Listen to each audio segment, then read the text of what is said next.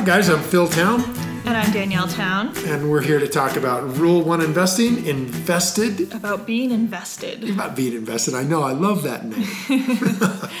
it has so many connotations. It does. To It really getting in deep. Depth to it. Yeah, I dig it. Which is how I'm trying to feel about this whole thing. That it has, And- it has really- depth to it. You know, it's really fundamental to great investing is to be committed. Yeah, good you know, point. it's. I think it's fundamental to great anything is to be committed, right?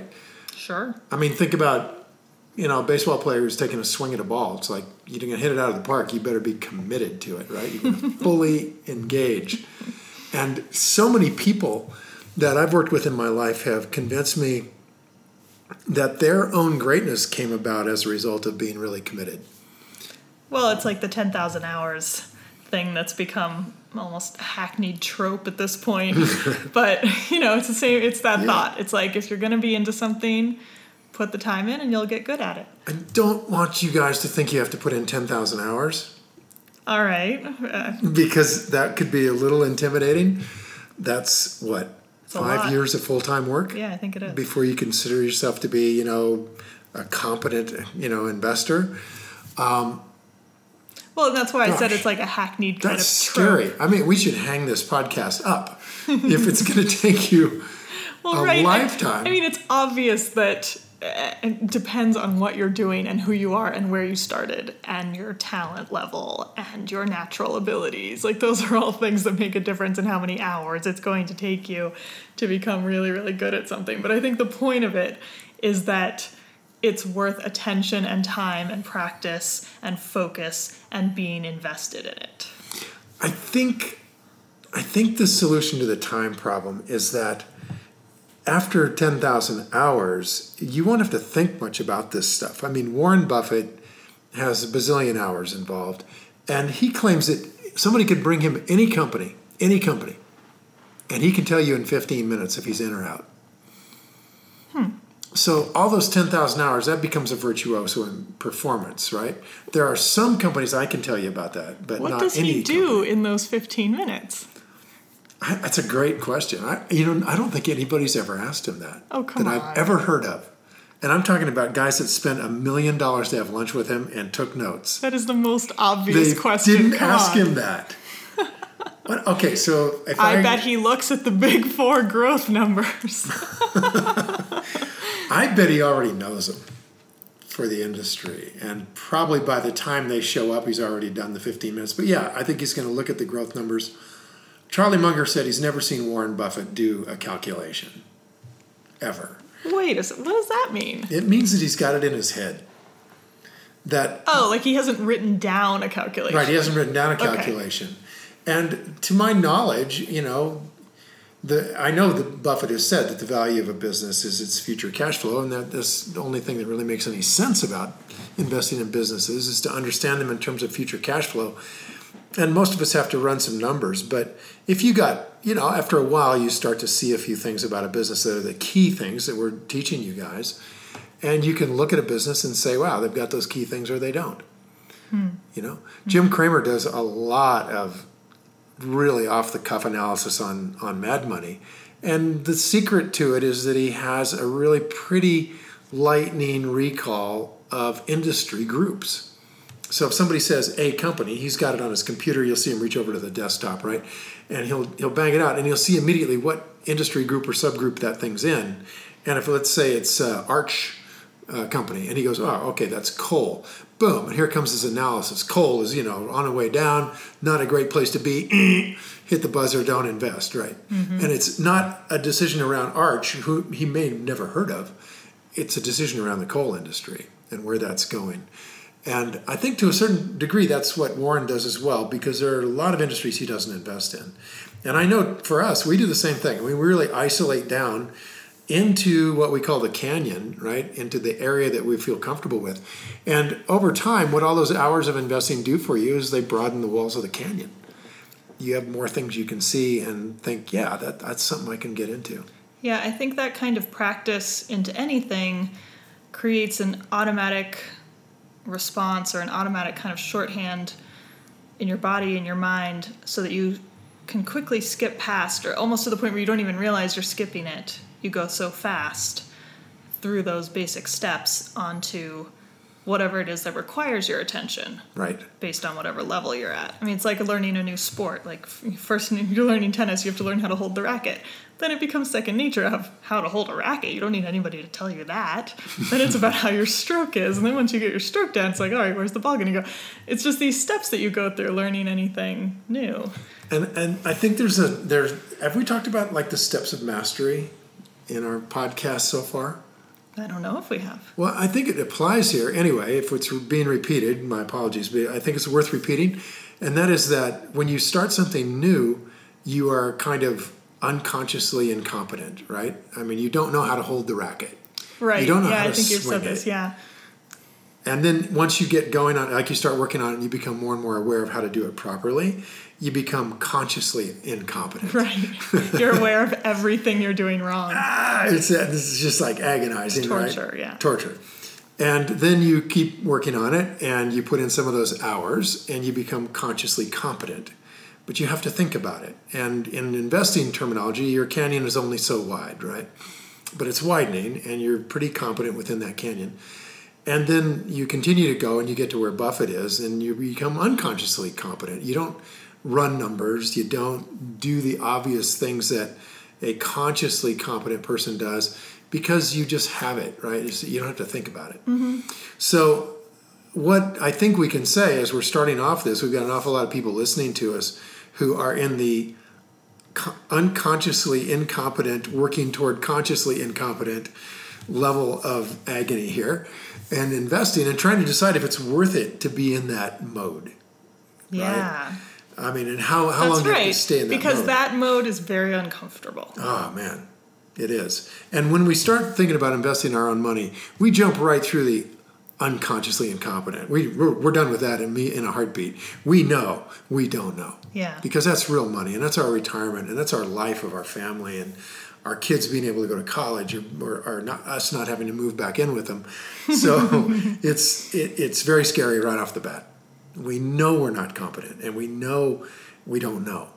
And that's what freezes people and gets them moving money to professionals who are, frankly, I mean, if you take it Warren Buffett's word for it, the professionals are incompetent.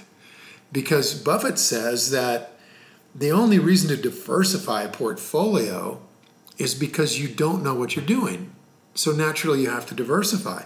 And here you are giving your money to a professional who immediately diversifies it indicating from Buffett's point of view, he's incompetent. Yeah, we've got to talk about that diversification question. And we mentioned the other day about um, allocating a portfolio, which is a cousin of that question. Oh yeah. And I feel like that's a lot. A lot of people ask me about ask me to ask you about that. we should we should really devote some time to that. Well, let's devote a minute, and then we'll come back with a whole podcast on it because I think it's important for everybody to understand at least the ballpark we're in in terms of investing strategy. That the more you, what we would say, over diversify, the less your rate of return. In other words, you're you're taking away the benefit of all the good decisions by throwing in a pile of junk in this massive diversification process. Um, and the ultimate statement of massive diversification are these new robo advisors where you go online to a website I've heard about these. yeah, and you, they're replacing financial advisors. Yeah. As they should. If all you're going to get out of your financial advisor is a modern portfolio theory, diversified portfolio, what do you need to be paying them 1% for? And I think some of them even you can set them as we've been saying we want to invest where our values are. I think you can set them to certain value-based investing decisions. Some ETFs. It's actually really can kind of interesting. I don't know. I haven't I, I haven't really looked into them, but a friend of mine was telling me about them. But it's all very formulaic, right? It's well, it would like- have to be. It's a computer program. Yeah, and so what you do is you take that little test we talked about last time that's absolutely brain dead and says, I would, um, which do you want? Low risk, low return, or high risk, high return? And they don't give you the choice of low risk, high return, right? There's not a choice for the robo advisor or any other advisor. Um, so you put in your little thing and it, it puts you on a scale of one to 10 in terms of risk.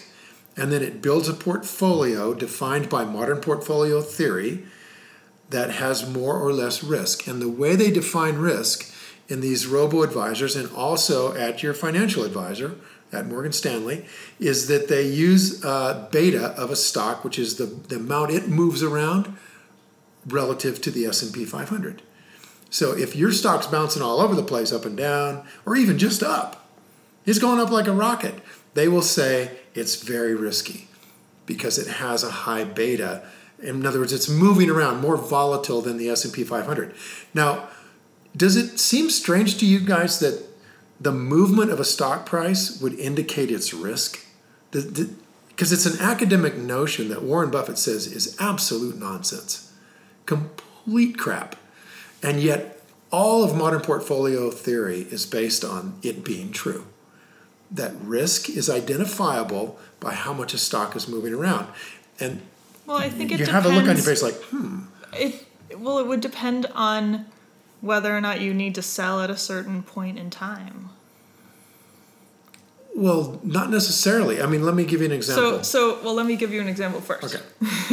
um, so, if I know that I have to sell three months from now, like exactly 90 days from now, Mm-hmm. I'm going to want to choose a company that would, where the price would move around less or not at all, really, because I want to have some certainty in where that price is going to be. Like, I, uh, on day 90, it could be way down just by total happenstance and then I'm just screwed because I happen to hit day 90. Right. And for, and for whatever reason, I had to sell on that day. Right. So if I have flexibility in when I sell and if I can keep it long term, then I don't think I care when the price goes up and down. But if I have some sort of outside reason that makes me have to sell, then I think I would care. Well, the classic part of modern portfolio theory in regard to your your example is that it says nothing about whether that's going to be down in 90 days. You could pick the least risky stock in the market, and modern portfolio theory says nothing about whether that's going to be down in 90 days. All it says is that it's going to be down in 90 days if the market's down in 90 days. But my risk that it'll be down is much, much less than on a stock that goes all over the place. Why?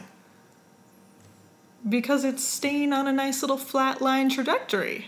No, right? it, it's it's not. Low risk doesn't mean a flat line trajectory. Low risk stocks went down 50% in 2009.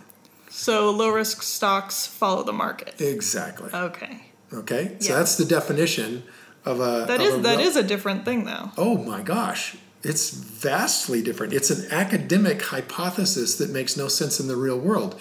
Now let me let me That's tell you about what yeah, that's totally different than I was imagining. Yeah, and a volatile stock might be one which used to be going along at the same as the S&P 500, but like Gildan that we were talking about last time, Yeah.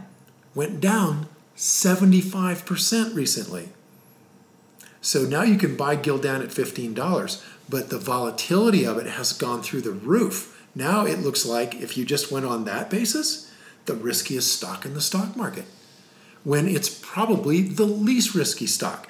Buffett puts it like this Which is more risky, buying Gildan at $45 a share or buying it at 15 Assuming, less assuming the company hasn't less changed at all. is buying it at 15. Assuming the company hasn't changed at all, it's less risky to buy it at 15. And yet, when it went from 45 to 15, its risk, according to modern portfolio theory, went straight up because of that huge drop. because of the huge drop. Yeah, because everybody who owned it at 45 lost a ton of money. Yeah, well, they assuming out. they assuming that they have to sell for some reason. Well, it doesn't even care. Just modern portfolio theory just doesn't care. It doesn't even care which direction the movement is. It could have gone up as much as that, and it would be considered vastly risky. It's just movement, and this idea was created by academics as some way to calculate how to build a portfolio with more or less risk in it, because that's what everybody wants to do, right? They want, okay, I want to make high rates of return. Well, you have to take more risk. This is absolute nonsense. Hmm. That risk and reward are necessarily connected is really stupid. It's obvious that it's not true. I mean, consider this. If I go out and drive my car to work, I have a little risk, but I'm not, you know, riding my will every morning. You know, It's I'm not going through Baghdad. That's right? because you only need one will, just so you know. okay, good. well, I still wouldn't ride it. I would I would be very confident of getting right, work. right. You're not you're not riding a bike through Kabul. No, You're, I'm not riding a bike through Kabul. you're driving your car through. Yeah, through just traffic in you know Georgia. It's nothing big deal. Yeah.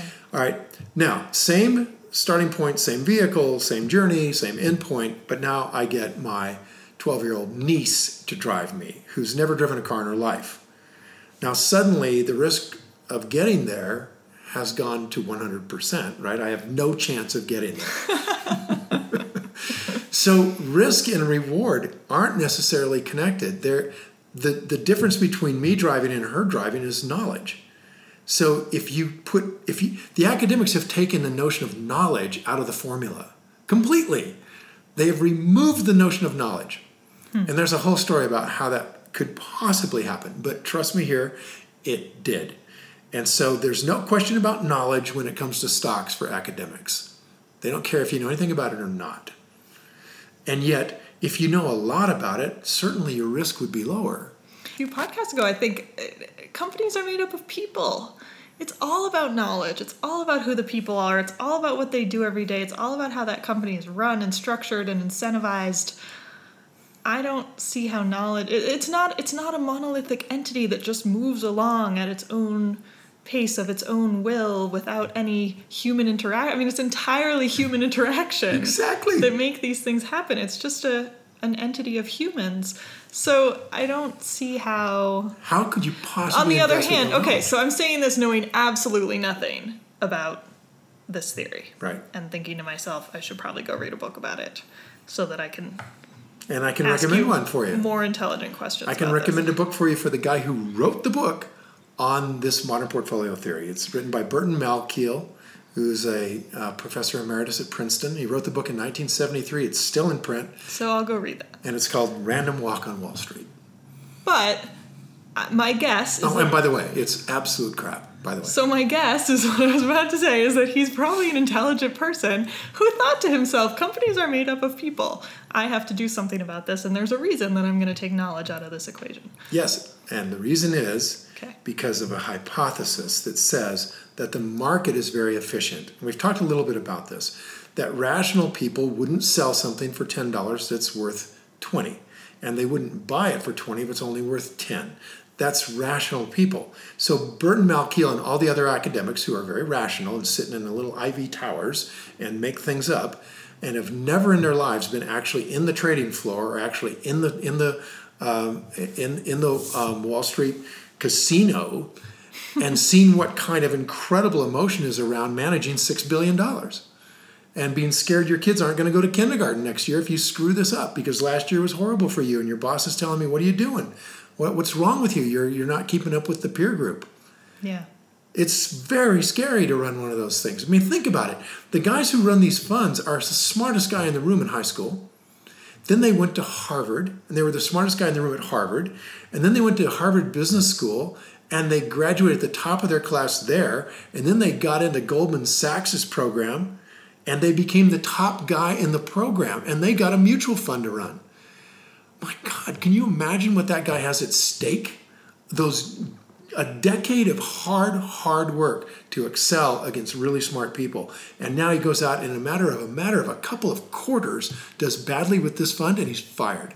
End of story. And it happens all the time out there. So Wall Street's a very scary place for these guys, and there's a huge amount of emotion of emotion around managing money. And for that reason, the idea that the marketplace is a very rational place where people just rationally do these rational things is just an academic fiction. And in that academic fiction is this notion that price is equal to value. And we were talking about that last time. Mm-hmm.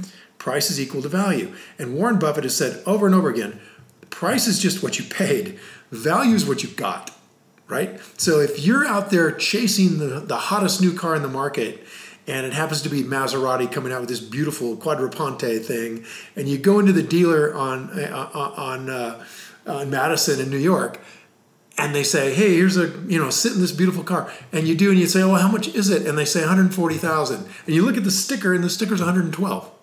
and you're going, wait a second, how come it's 140? And so, oh, well, everybody wants one. You want to get one soon, you know, if you don't want to wait a year, it's 140. Okay? So are you getting a $140,000 car? No. You're getting a $112,000 car. Well, Right. or you're getting a $140,000 car because that's what it costs in order to get one today. which is what Burton Malkiel would say. Yes. Right. And so, in the long uh, journey through the stock market, you know what what that Burton Malkiel takes you on on this on this book, Random Walk on Wall Street, he gets around to pointing out that when that nobody does it. No, that in fact, what you're saying is if if you paid 140, it's 140 dollars thousand dollars of value. The price is the value. That's a statement, right? And the backup for that statement is that mutual fund managers don't beat the market. So if people could buy things that are on sale and sell them when they're overly priced, then mutual fund managers would be beating the market all over the place. But they don't. They don't beat the market. Almost any of them for any length of time. So Burton Malkiel and all these academics have this data that says, oh, we're right because nobody beats the market. Except that damned Warren Buffett. I think you said, though, that for commodities like a car, price does equal value. If I could buy that car at $140,000 and then walk out the door and sell it to somebody else for $140,000, that's its value, right? It's just a commodity and the nuts and bolts of that car didn't cost $140,000 to make. They probably didn't even cost $112,000 to make. They're making a profit on it. Well, The a car- value of a it- car isn't a commodity per se, right? No, it's I not mean, a typical commodity. wheat's a I just mean it's compared. So what you were saying was that a company is different because it generates cash flow. right. A car does not generate cash flow, I guess, unless you rent it out. Right. So the value could be more Okay. Picasso-ish than There's a there's a minor cash flow there. yeah. Uh, and, and you could make the case that the car value. There's an Uber value proposition. But you can always make the case that the car value can that, the car value isn't the price because here you've got one price at 140,000 and I guarantee you the day that I was looking at that car there was somebody out there willing to sell one of those things for 90. I just don't know where they are.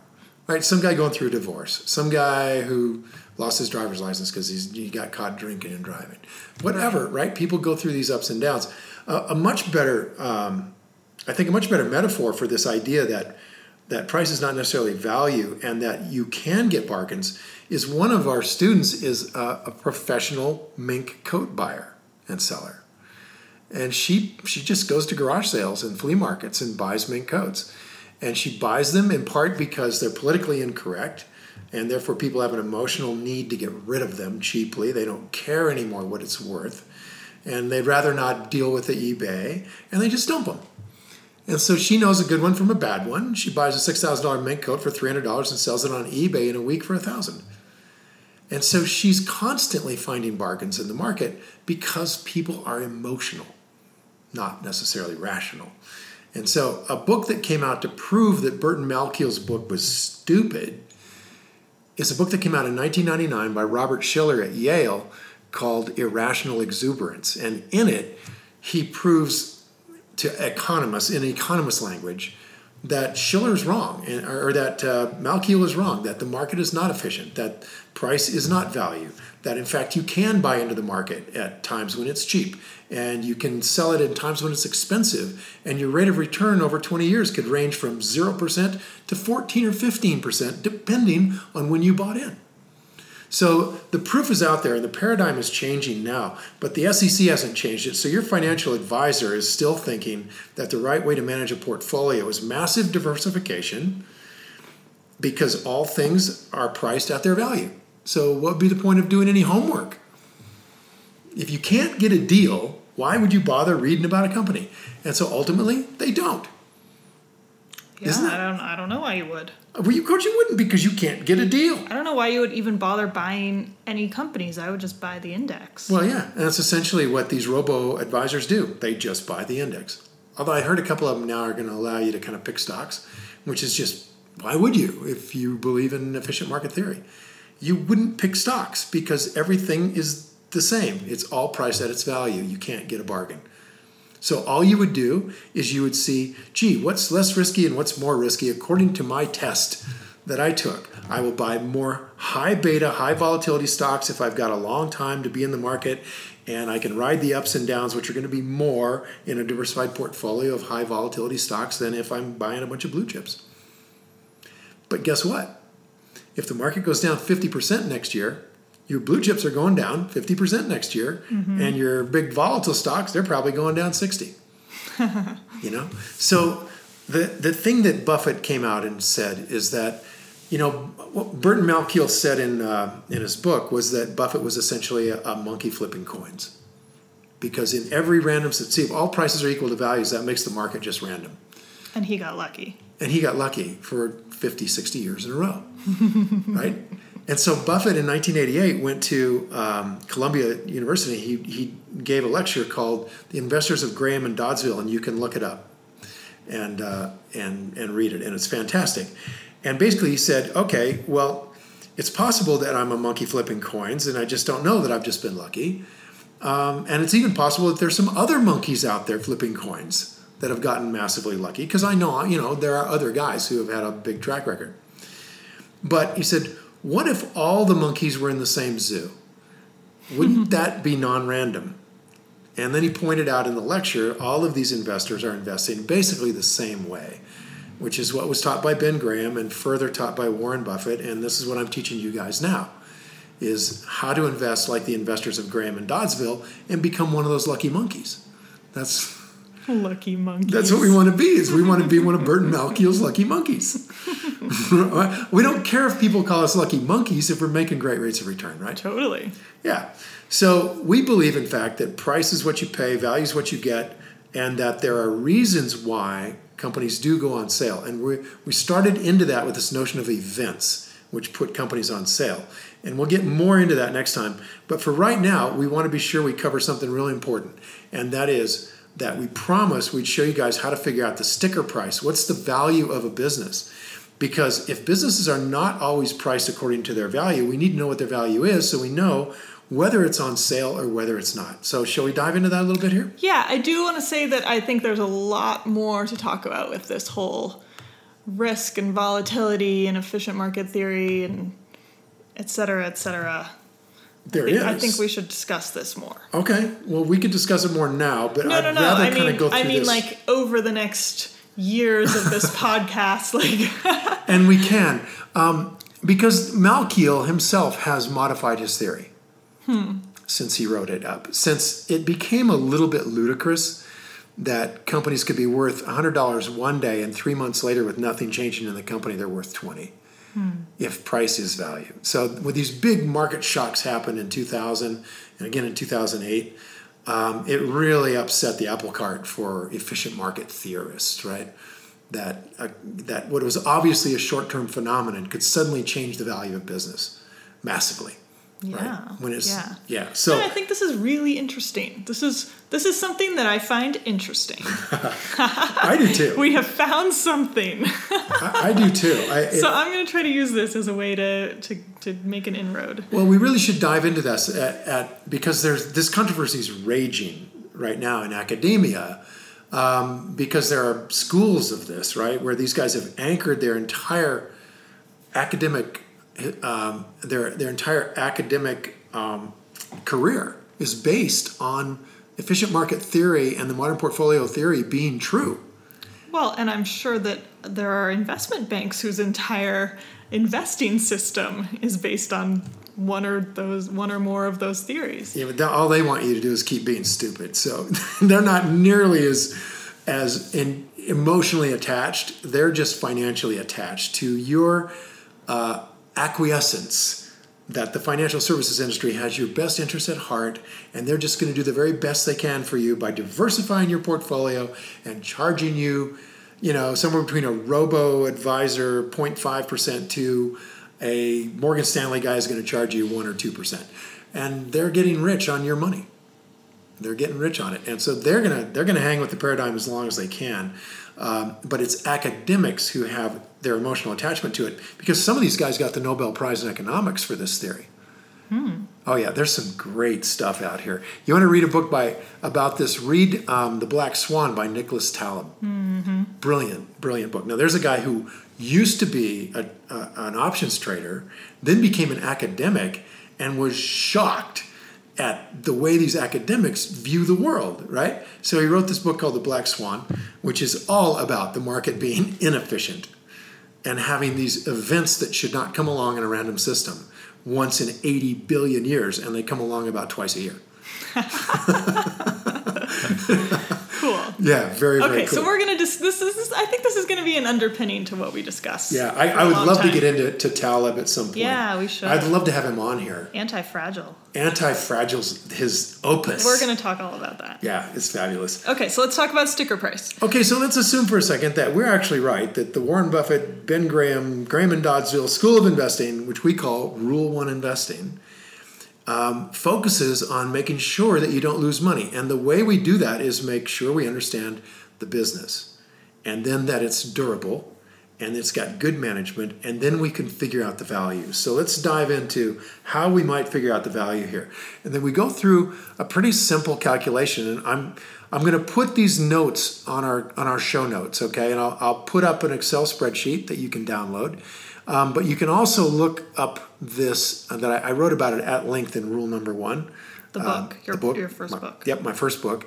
It's um, I don't know, chapter six or something. it's been it's been ten years. All right, so I forget Dad, which, which chapter. chapter is it? I can't remember. I can't remember. I'm getting old. So I'm gonna I'm gonna lay it out there for you. So you don't need to go buy the book, and you don't need to use the tools that are on the rule1investing.com website. Um, yeah, I just, just want to know. Like, I don't really want to do this calculation, obviously. right. But I would like to know how it is done in case I ever have to do it. Right, And it's- I want to know what that button I'm going to click on means. does. Right on. Yeah. So here's the way we figure things out. We start with what are the earnings of the company right now? All right.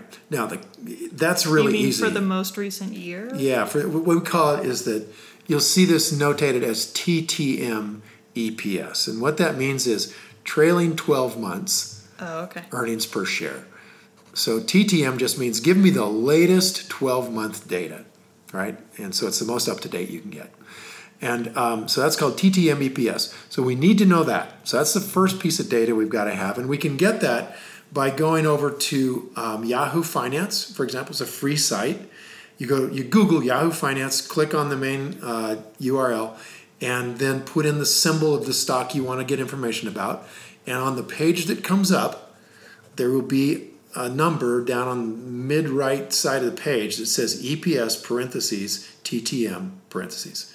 And it'll be a number like Apple is $8.65. Okay, I can do that. All right, cool. So that's TTM EPS. That's the first number you need. Second number you need is a growth rate. And the growth rate is something that you um, can do, can get one of two ways. Either you figure it out like we were talking about last time by looking at the big four growth numbers, which you called the historical moat numbers, which I like. We're going to change the website for that. And, um, and then you you get take your best guess, right, based on your knowledge of the business. What should be the growth rate for the next ten year, fifteen years? What what what could this company sustain because of this intrinsic characteristic that keeps its profit margins, right? And if you're not too sure, then you look up the analyst's estimate for growth, and and what you can look up on Yahoo Finance is called uh, estimates or analyst estimate and you click on that and it'll give you their estimate of growth in earnings over the next five years what they're estimating growth to be Okay. so again that's something you can just look up So growth of earnings. Growth of earnings. Rate. Growth rate of earnings. yep and that that's called analyst estimates and so and on our website you just click on margin of safety calculator it comes up already loaded in Okay. what the TTM uh, EPS is and what the analyst estimate of growth is. Okay, so the only reason you change that is if your growth rate after careful study is lower than theirs. That's Which right. sometimes it yes. I remember you said that. Okay, so Apple's estimate of growth rate by the analyst is 14%. Okay. 14%. So we, we just look it up. There it is. All right, now the next number you need is the PE ratio. Now, PE ratio, PE stands for price earnings. And it's just a formula that if you wrote it out as a formula, you'd say price divided by earnings equals PE ratio. So what would that be? Well, let's say the earnings of Apple is eight dollars and sixty-five cents, and the price of Apple is uh, eighty-six dollars and fifty cents. Do you use the price today? Yeah, today's price. So it changes up and down like that. So you'd say, okay, well, if Apple's earning eight sixty-five and its price today is eight eighty-six fifty, then it has a PE of ten. You divide eight sixty-five into eighty-six. So whatever the price is today, you take that trailing twelve months EPS, divide it into it, and that'll give you the actual PE. Okay. Okay. Now, what we want to know is what's the PE going to be in 10 years? And the way we find that out is we look at, we make Yes, the, that would be nice to know. yeah, we make the assumption that the company um, has a certain growth rate, right? We've already covered that. And now we figure out what's the PE that goes with the growth rate. And there's a really simple thing you can do here, okay, that makes this easy. It takes all the mystery out of it. And that is that over a long period of time, you know, many, many years, the average PE of the stock market for the average company in the stock market is 15 times earnings. Okay. Okay, so in other words, if the earnings were a dollar, the average price of that stock would be 15 times a dollar or $15. Now that can fluctuate widely, okay, but that's the average in, in good and bad markets, average. All right. Now, it also turns out that the average growth rate over the last 140 years of these same companies is around 7 to 7.5% a year Okay. right. So if you divide seven and a half percent a year or seven and a half percent into fifteen, you get two. In other words, two times the growth rate gives you the PE. In 10 years? No. Now, on average, just on average. Oh, average. just the average PE. Yeah. So you'd say, okay, what's the growth rate of this company? 14. What's the PE? What should the PE be? Well, it should be two times that. Two times 14 is 28. So it turns out that in good markets, now this isn't going to be the case for bad markets, right? Bear markets, PEs go way, way down. In bull markets, PEs go way, way up, or they certainly can. So we're just going to say, we're going to stipulate that for our purposes, we're only going to sell this business in a good market. We're going to sell it when it's a bit overvalued, perhaps. And so we are going to use either the lower of, we're going to use the lower of either two times the growth rate, which in the case of Apple is 14 times 2, which is 28. We're going to use that for the PE, or the historical high. PE. Why are we using such an optimistic number? Because we're going to try to arrive at a real world value for this company. Not what it would sell for in a fire sale, not what it would sell for in an average market, but the price that these guys would actually get if they tried to sell this company. And it's it's going to be bigger than what the market probably says right now. Right? Because companies when particularly because we're going to sell the company only in a good market. We're going to buy it in a bad market. So we're going to buy when there's fear. We're going to sell when there's greed. When there's greed, it's a good market. It's rah rah, boom boom. Everything's going to go up forever, and then the PEs go up. So we're going to sell it when it's got a higher PE, and this helps us arrive at a really good estimate of what the current value really is. Okay. Right? We've been so conservative with all of our numbers so far, so I'm surprised that we're going with a optimistic calculation on this one. We are because we are going to hammer it with a margin of safety. Okay. we're we're going to discount it radically. Okay. And and that'll bring back in that conservatism. Okay. So what is sorry, what number are we talking about here? This one that's the lower of two times the growth rate or the historically high It's the PE. PE? And and oh, make but a we note already here. calculated the PE. Well, we ha- we calculated the PE of Apple as being 28. Yeah. Right. So we're now going to go look at its historical PE, and we're going to find out if Apple has ever Oh, had so we're a just 28. trying to see if 28 is like crazy, Crazy. today or if it's Yeah. really low today. Because some industries Okay. have perpetually. this is like a check on our PE. It's a check on our PE number. Because some industries have perpetually low PE numbers. If they're if they're an industry that up goes up and down with the business cycle, uh, like let's say um, the construction industry, like Caterpillar, Tractor, they they're very cyclical, right? And and so they don't tend to get very big PEs because it, it goes up and down. Okay. So the average P is relatively low. Average high P is relatively low. So we want to look and see if this company is one of those. Got it. And the way we can do that is we can look it up.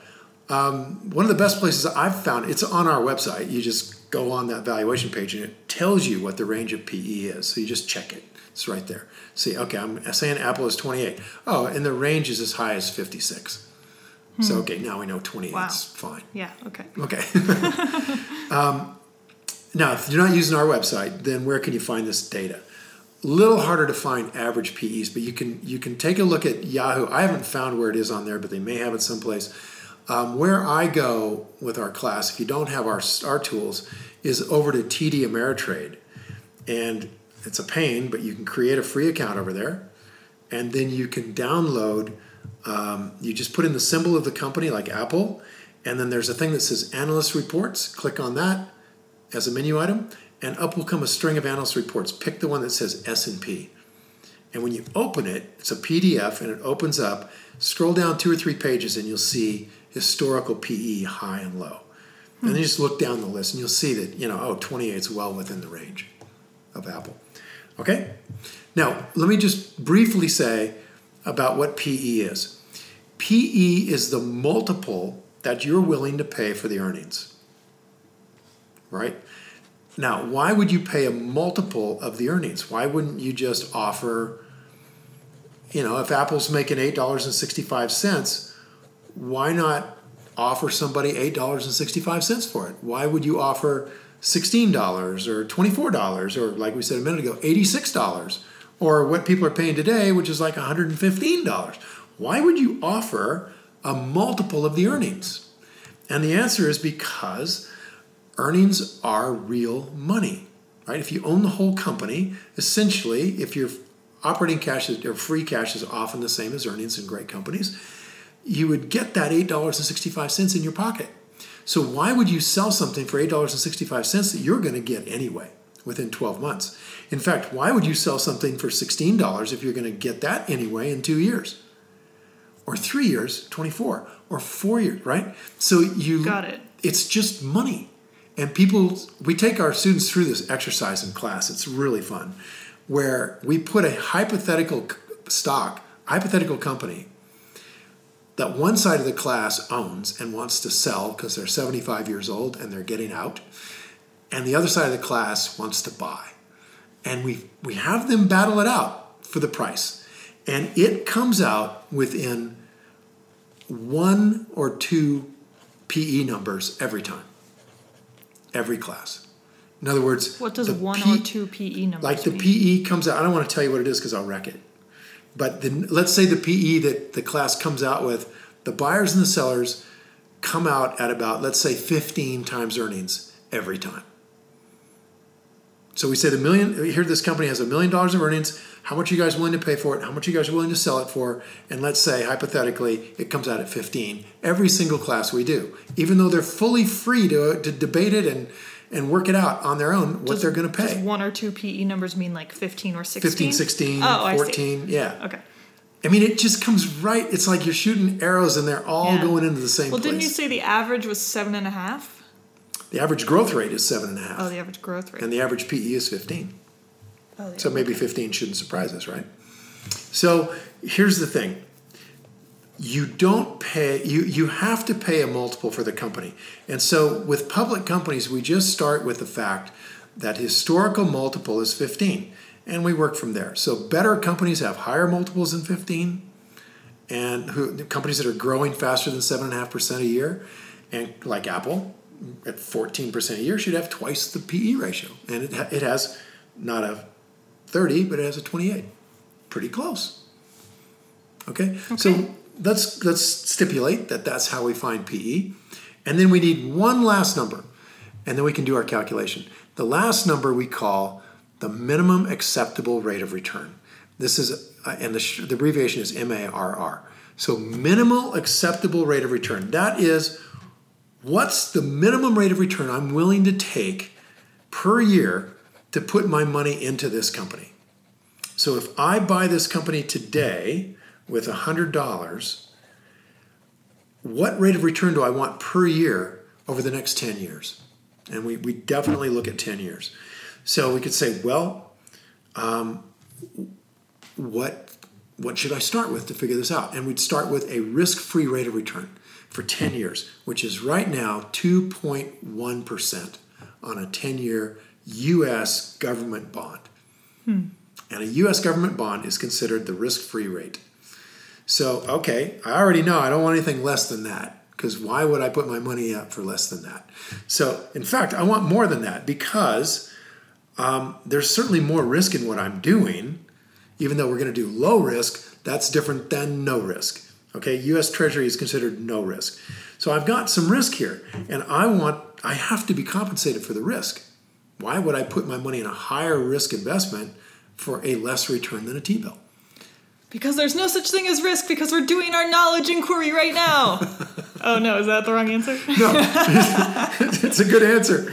But we're still going to go in and bid as if there's a lot of risk. So it, it might surprise you, but the number that we use, um, and you're free to put in your own, is 15%. We want 15% per year to be our minimum acceptable rate of return. And we're going to judge the value of every business that we look at based on it has to provide us 15% per year, whatever price we say is the real price of this business, the real value of the business. If we buy it at that real value, our rate of return is 15% a year. Okay? So does that change if we think we've chosen a low risk company Not for to us. put our money in? No. No. You you could play that Like game. if I'm in my risky biz portfolio and I decide to buy a tech stock, do I want a higher minimum acceptable rate of return?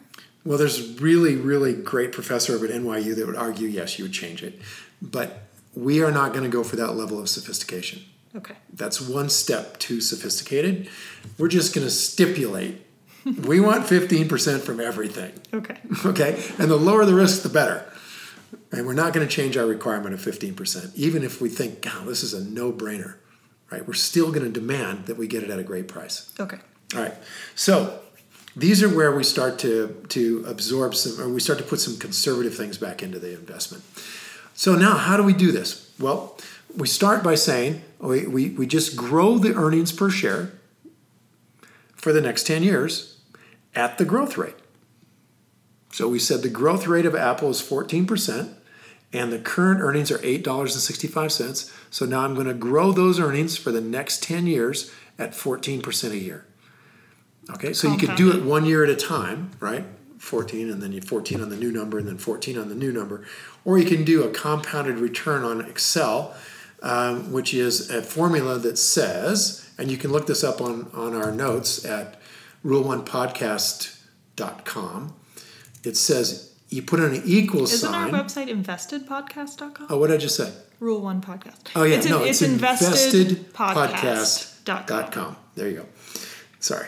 So you put in an equal sign, which tells Excel that you're going to put in a formula, and then you put in FV parentheses, and up will come this formula. So just go on to the show notes, and you'll see how to do that. And the formula requires a rate, and the rate is the growth rate. So put that in, 14%. And then you put in a comma, and then it says nper. And nper means the number of periods, and we're going to do 10 years, so you put in 10, Okay. comma. Then it says payment. There's no payments, so you put in comma. You just don't do anything, just put comma. And then it says PV. And PV means what's the present number that we're going to grow? And that is $8.65. And the way Excel works is you got to start with a minus sign because it's money going out. So it's minus 865. And then you close the parentheses and hit the return button and it spits out the future earnings per share 10 years from now. Okay. Okay, so I'm going to do it right now. So I'm going to put in rate 14%, nper 10, comma for payment, and I'm putting in minus 8.65 per n, and the number is $32.07. So if the analysts are correct about Apple's growth, it should be doing $32.07 per share in earnings 10 years out. So that would be whenever that is, right? 10 years from now. All right, $32.07. So now we have our, our first number, which is what the earnings will be in 10 years. Now, that's essentially saying that we've got this cash flow growth that goes all the way out for 10 years and it results in this 10 year earnings of $32.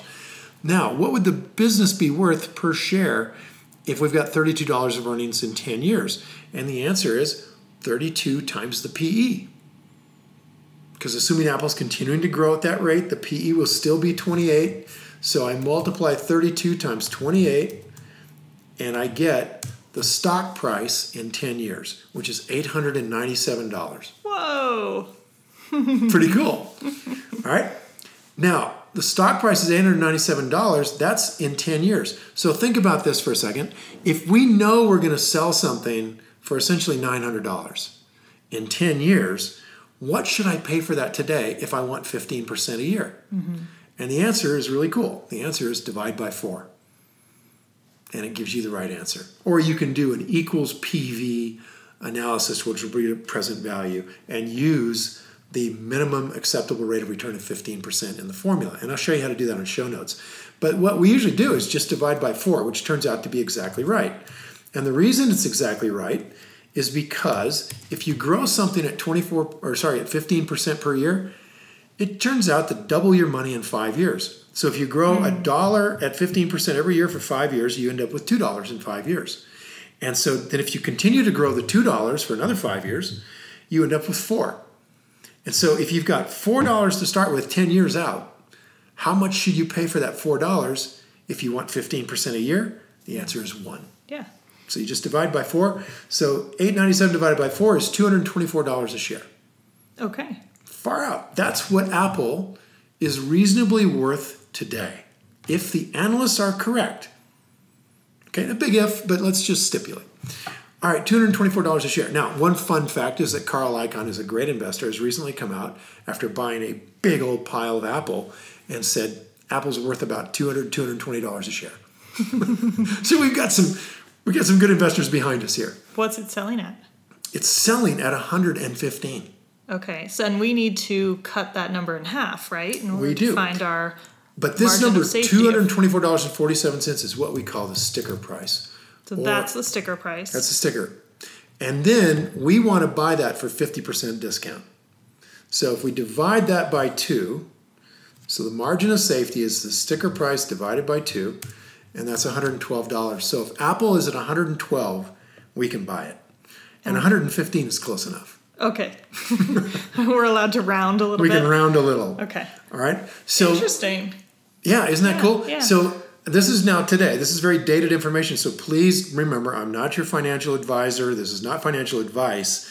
Um, it's yeah, really and this- critical this, because is going to go up on the internet way after we're well, not way after, but not today. yeah, So yeah, I mean Apple could be at this 150 information when it goes up. definitely going to be wrong. It'll be dated it'll be wrong, and and you can't act on it because remember. You can't move into a company where you don't have a really great understanding of the business. That's just rule number one for for for, for everybody that does this. And I have not done serious homework on this. I'm just going through a rough skeleton outline of how you might do this. So this is educational purposes only, guys, and take that real seriously. Please do not run out there and buy this just because Carl Icahn says it's a good idea. You need to do your homework here. Okay. Having said that, there are worse things I've ever heard of. All right. All right, let's wrap it up there. All right. Very cool. That was, so that was that's how we got numbers. We're through it. We're through it now. There's Feel good. I feel like we need a break. Okay, good. yeah, um, what we're going to come back to, I think, is a little more about the event that might have put Apple on sale. What what would put Apple? Why would smart people, just as smart as Carl, not wait and sell Apple at two hundred? Why are they selling it at one hundred and fifteen? These are smart guys. They went to Wharton. I thought he just bought a lot of Apple. He did, but there's a lot of smart guys that Oh, who sold, it to him. Okay. and we need to know why. And so that's called event. And we'll dive into that next time. And then down the road, we'll talk more about efficient market hypothesis, modern portfolio theory, and the train wreck that's created for your portfolio. Yeah, I think that's going to be an ongoing conversation. I do indeed. Well, until then, time to go play. Thanks, everybody. Bye. Bye. Hey, you guys, thanks for listening to Invested, the Rule Number One podcast. If you like us, please subscribe, please, and leave a review for us on iTunes. Uh, by the way, you can get our notes and links for this podcast and post comments about this show and uh, also get more information about how to invest on your own by going to investedpodcast.com. Um, by the way, everything, this is important, everything discussed on this show is either my opinion or Danielle's opinion, and it isn't to be taken as investment advice because I am not your investment advisor, nor have I considered your personal situation as your fiduciary. This podcast is for entertainment and education only. I, I gotta tell you, I really hope you enjoyed it, and I know Danielle does too. So until next week, it's time to go play. See ya.